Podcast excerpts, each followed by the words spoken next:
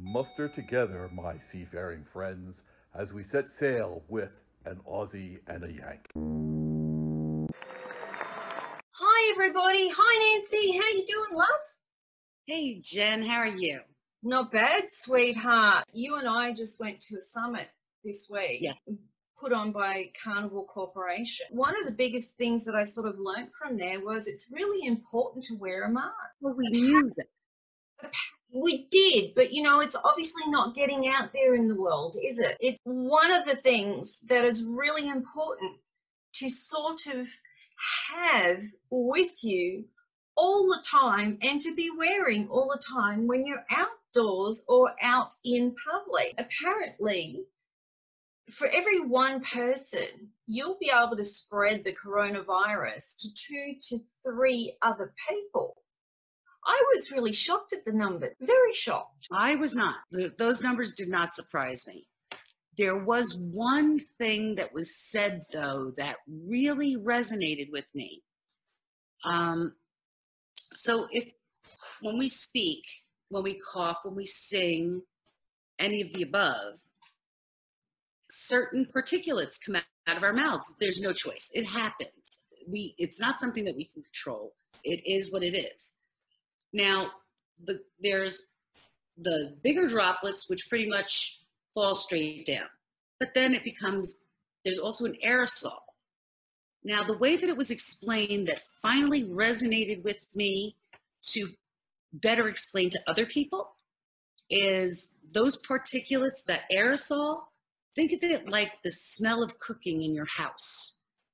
You can't see it, you could smell it everywhere, but you cannot see it. And unless you do something radical, like open your windows and doors, that smell stays trapped. The same thing with the aerosol that's coming out of our bodies when we speak or sing or anything. So, therefore, it only makes sense if you think of it that way. Think of it as the scent of cooking. Now, if you can smell it, and you can't see it, it's the same thing with the virus. Yeah. You can't see it, it just is.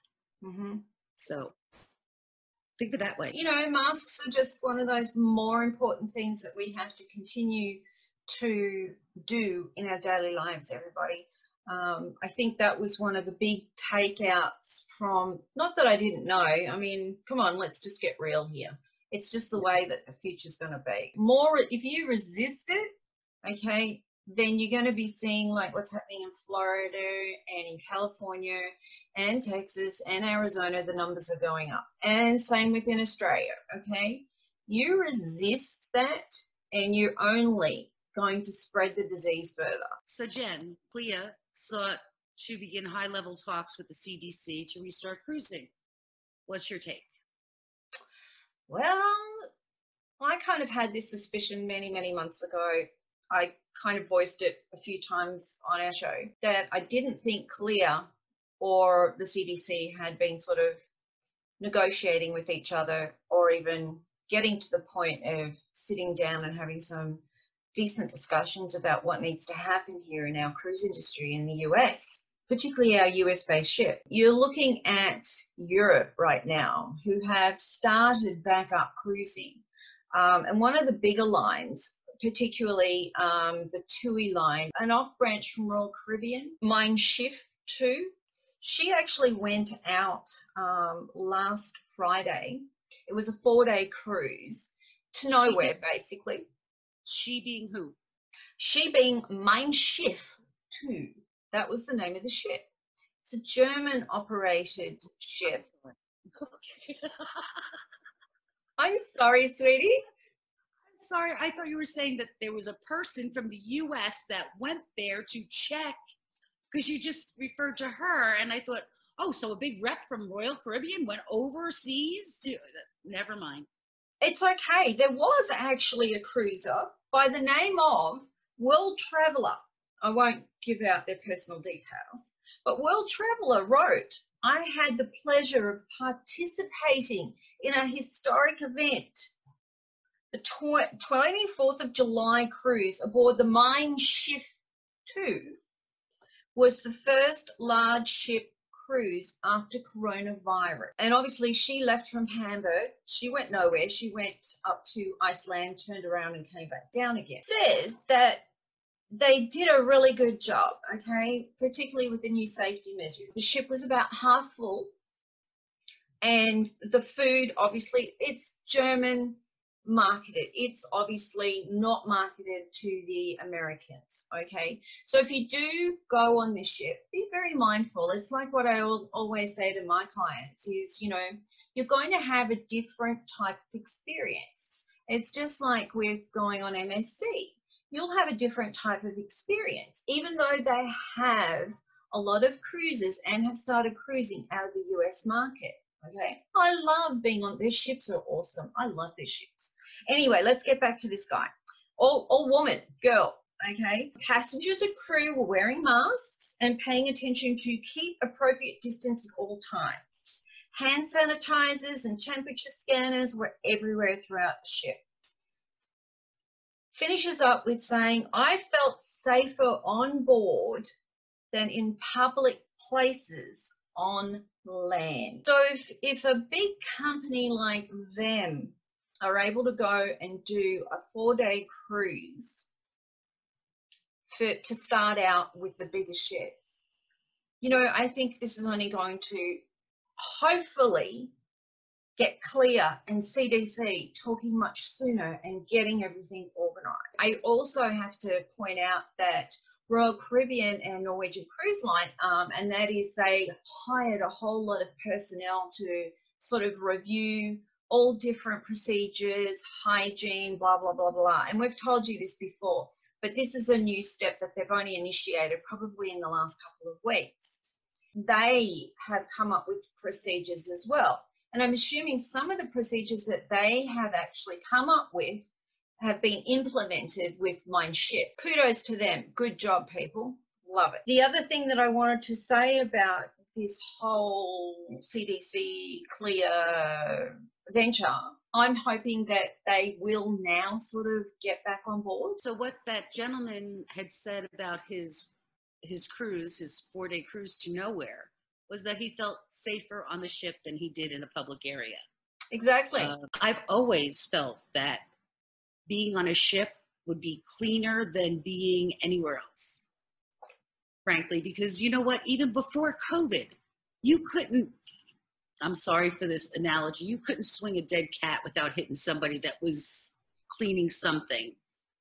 When you see the constant cleaning, you, you smell the fresh paint because they're touching things up all the time. You know that this is an area that is well, well cared for.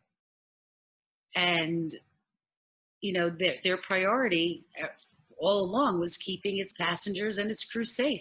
I'm with you, Nancy. I feel that cruising is just far, far more safer, far more um, yeah. cleaner than anywhere else that you could possibly go. I want to get on a cruise ship before the end of this year. well, it's nice to dream. Well, you know, that's the other thing that I really want to point out to you guys. If you haven't already booked, for 2021 towards the end of next year or early 2022, there are many sailings out there that you can actually get onto now, and you're probably going to get some of the really good deals. I'm just going to throw this one out at you, okay? Norwegian Cruise Line. Not only are you going to get $200 onboard credit if you book with Norwegian, okay, through Cruise Travel Guru, um, you'll also get four of their benefits, okay, which includes unlimited beverage, okay. You get a Wi Fi package, you get $50 towards shore excursions, and you also get the four, depending on your um, cruise length, but you also, say, if you're going for a seven night cruise, you'll get four specialty dining vouchers to go and experience some speciality dining at sea. Okay. It doesn't get any better than that. And that's for any category. It doesn't matter what category stateroom. Correct. That's for any category at the moment. How can you beat that? Can't. All right. So Cars. exciting. Yeah, well, our leases were due. They ended, and uh, we had to do something about it. And even though it was uncomfortable for me, we still had to go to the car dealership to hand over the cars. And since it was in my name, I had to be there. Right. So Uh, Yeah, not a, I, the cars are great. My husband got a Soul, a new Soul, and my daughter got a Sorento, I believe. Uh, the cars are great. They're beautiful and they're new and they're squeaky clean and they smell real good. Uh, but I had a real issue with the dealership itself. you had a real issue with the dealerships. Wow, honey. I did. I did. Um, it was very uncomfortable for me. Uh, clearly, my family and I were all wearing masks and we were doing what we're supposed to do, wearing them properly. And we walk into the dealership, and of course, before you even get into the door, there's a big sign, you know, saying how if you're not feeling well, please respect our people and come back another day when you're feeling better. And you do need to be masked and all this other kind of fun stuff and then I walk in and who's got the mask hanging off an ear or below the nose or not on at all. And I'm sitting there thinking to myself, I have to put the mask on for you.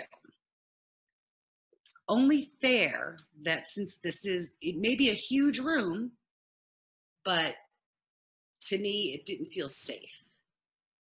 And that bothered me a lot but there comes a time when it stops being about the personal and starts being about the whole. So Absolutely. let's think the whole. Absolutely, my love. All right. It's awesome to talk to you, Nancy, as always, Oh. honey. As always, Jen, you stay safe in that weather out there. Thank you all and have a great week. Bye. That's wonderful. All right, guys. So I think we've had enough of us, have we not? I think so. I can't find the clock on my daughter's computer, so I have to guess. Oh, there it is. Okay, yeah, we've been on for a while. Yeah, we really have. Oh, it's going to be very interesting. well, we're looking forward to it. Travel advisor for this episode is hashtag cruise travel guru. Executive producer and editing of this audio is the Aussie. Co-producer is the Yank. All opinions expressed in this audio are of Aussie and the Yank and remain their opinions. Follow, like, subscribe and share. The Yank on Facebook, Instagram, Twitter and YouTube.